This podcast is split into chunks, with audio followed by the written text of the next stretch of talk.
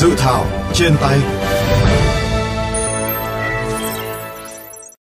Quý vị và các bạn đang đến với dự thảo trên tay của VOV Giao thông, phát sóng trên tần số FM 91 MHz. Thưa quý vị và các bạn, dự thảo nghị định quy định chi tiết một số điều của luật bảo vệ môi trường do Bộ Tài nguyên Môi trường soạn thảo, gọi tắt là dự thảo nghị định hướng dẫn thực hiện luật bảo vệ môi trường 2020, xây dựng những quy định bảo đảm tính đầy đủ, chi tiết có tính khả thi để triển khai thi hành luật bảo vệ môi trường mới, bảo đảm sự phù hợp và thống nhất với các văn bản pháp luật có liên quan như pháp luật về đầu tư, pháp luật về xây dựng, tài nguyên nước, khoáng sản, đất đai, thuế, phí, những quy định liên quan đến quản lý chất thải, đặc biệt là chất thải nguy hại trong dự thảo nghị định hướng dẫn thực hiện luật bảo vệ môi trường có gì mới và nếu được thông qua, nó sẽ tác động như thế nào đến công tác quản lý chất thải và các bên liên quan. Hãy cùng VOV Giao thông tìm lời đáp cho những câu hỏi này qua chương trình Dự thảo trên tay ngày hôm nay.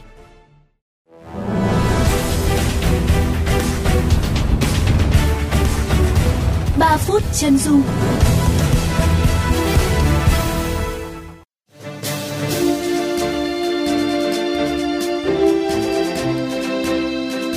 Dự thảo nghị định hướng dẫn thực hiện luật bảo vệ môi trường mới gồm 13 chương, 197 điều và các phụ lục, trong đó riêng lĩnh vực quản lý chất thải gồm 21 điều.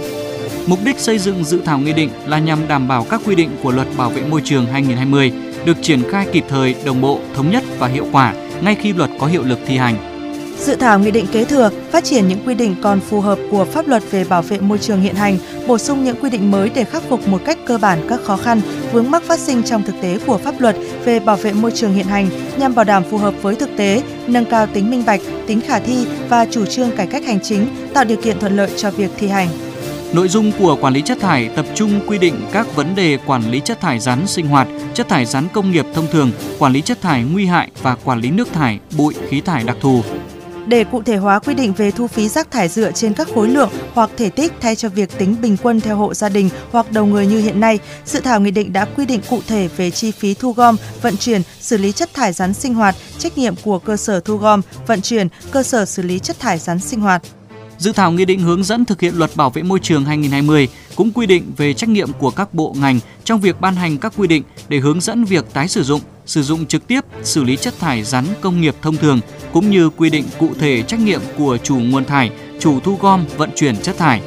Về quản lý chất thải nguy hại, dự thảo nghị định quy định cụ thể việc phân định, phân loại, thu gom, lưu giữ, vận chuyển, xử lý, quy định về liên kết, chuyển giao chất thải nguy hại không có trong giấy phép môi trường, trách nhiệm của chủ nguồn thải, chủ cơ sở thực hiện dịch vụ xử lý chất thải.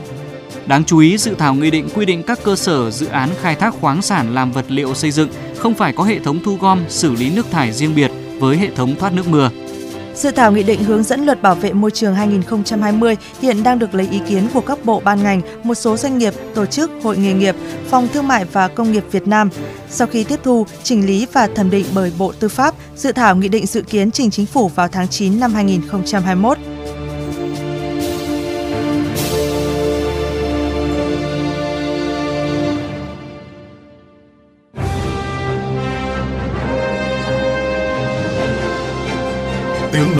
Lập pháp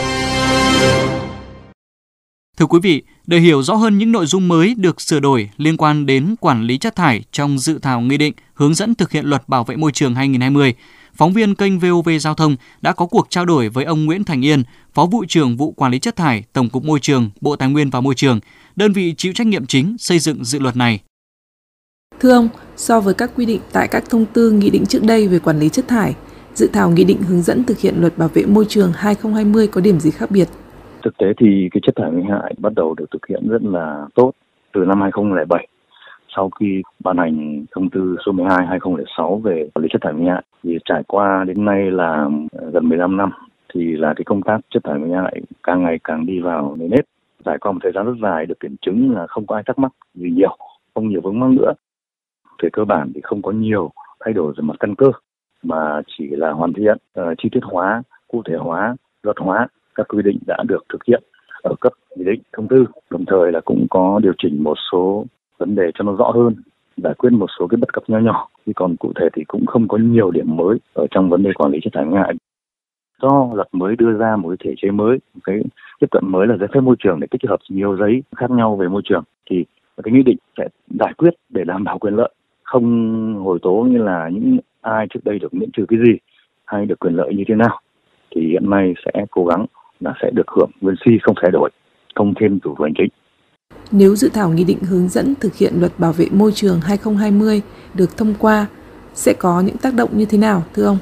Tất nhiên cái gì thì thay đổi về văn bản nó sẽ có một xáo trộn nhất định, có thể tốt hơn, có thể xấu hơn. Nhưng riêng chất thải ngại thì về cơ bản là ổn định.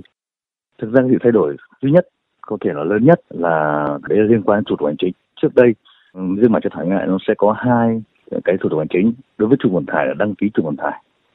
Đối với chủ xử lý thì gọi là giấy phép xử lý chất thải nguy hại. Thì hiện nay tất cả đều được gọi chung tích hợp vào gọi là giấy phép môi trường. Do vậy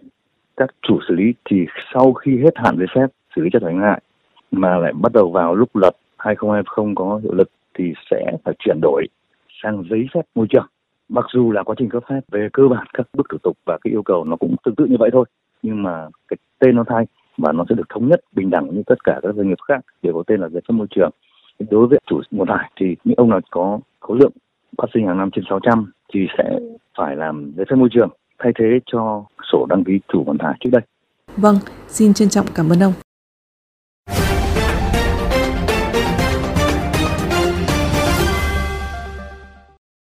Thưa quý vị và các bạn, việc xây dựng và ban hành dự thảo nghị định hướng dẫn thực hiện luật bảo vệ môi trường 2020 có vai trò như thế nào trong việc đảm bảo quá trình thực thi luật bảo vệ môi trường 2020 được hiệu quả? Luật sư Phạm Thành Tài, Giám đốc công ty luật Phạm Danh về nội dung này. À, luật bảo vệ môi trường năm 2020 thì được Quốc hội thông qua ngày 17 tháng 11 năm 2020 và sẽ có hiệu lực thi hành từ ngày 1 tháng 1 năm 2022. Do đó thì theo cái quan điểm của tôi ý, thì hiện nay cái việc xây dựng và ban hành dự thảo nghị định hướng dẫn thực hiện cái luật môi trường năm 2020 là điều cần thiết. Nội dung của nghị định sẽ quy định chi tiết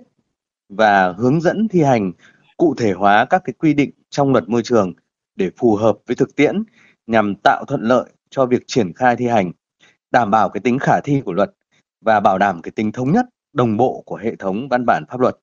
đáp ứng các cái yêu cầu cần thiết và thực tiễn hoạt động và hoàn thiện cái hành lang pháp lý. Thế còn đối với lĩnh vực mà quản lý chất thải tại nước ta hiện nay thì đang là một cái vấn đề đặc biệt quan trọng và được toàn xã hội quan tâm.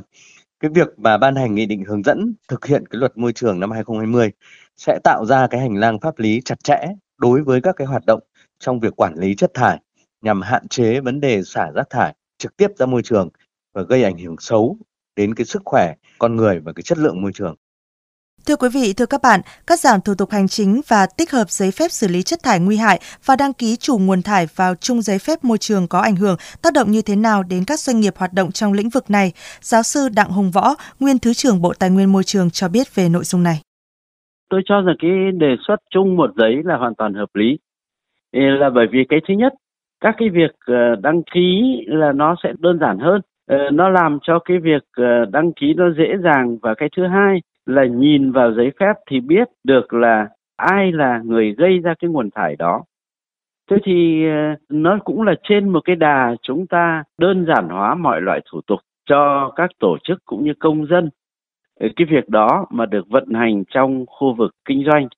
thì như vậy nó sẽ làm giảm đi các cái thời gian đăng ký rồi các cái thủ tục đăng ký đối với các cái doanh nghiệp mà cụ thể trong trường hợp này là các doanh nghiệp mà là chủ các cái nguồn thải chất thải nguy hại. Theo tôi là đây là một cái đơn giản hóa thủ tục có lý, hợp lý và hoàn toàn không có ảnh hưởng gì đến cái việc quản lý có bị buông lỏng hay có bị ờ, thiếu chặt chẽ không.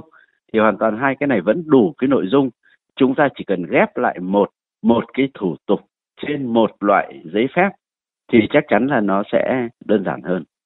Theo tôi thì là một cái nguyên tắc rất là thông thường là những cái quy định theo hệ thống pháp luật cũ và những cái quy định theo hệ thống pháp luật mới thì sẽ có một cái điều được gọi là giải pháp chuyển tiếp. Thông thường là thì người ta cũng không bắt phải đồng loạt là thay đổi toàn bộ các cái giấy tờ cũ sang cái giấy tờ mới. Mà khi mà có cái ờ, gì cần cập nhật đến cái giấy tờ cũ thì lúc đó mới là cái thời điểm mà chuyển sang các cái khuôn mẫu của giấy tờ mới, thì ờ, định dạng của giấy tờ mới thế còn bình thường thì cái cũ như thế nào thì vẫn cứ tiếp tục sử dụng và không cần phải chi phí để việc chuyển từ giấy tờ cũ sang giấy tờ mới.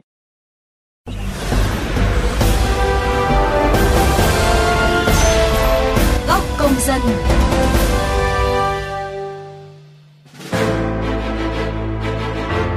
Thưa quý vị và các bạn, hiện nay dù khối lượng rác thải của mỗi hộ gia đình khác nhau, nhưng việc thu phí rác thải được tính như nhau. Chủ nguồn thải và chủ xử lý chất thải nguy hại phải xin giấy phép khác nhau.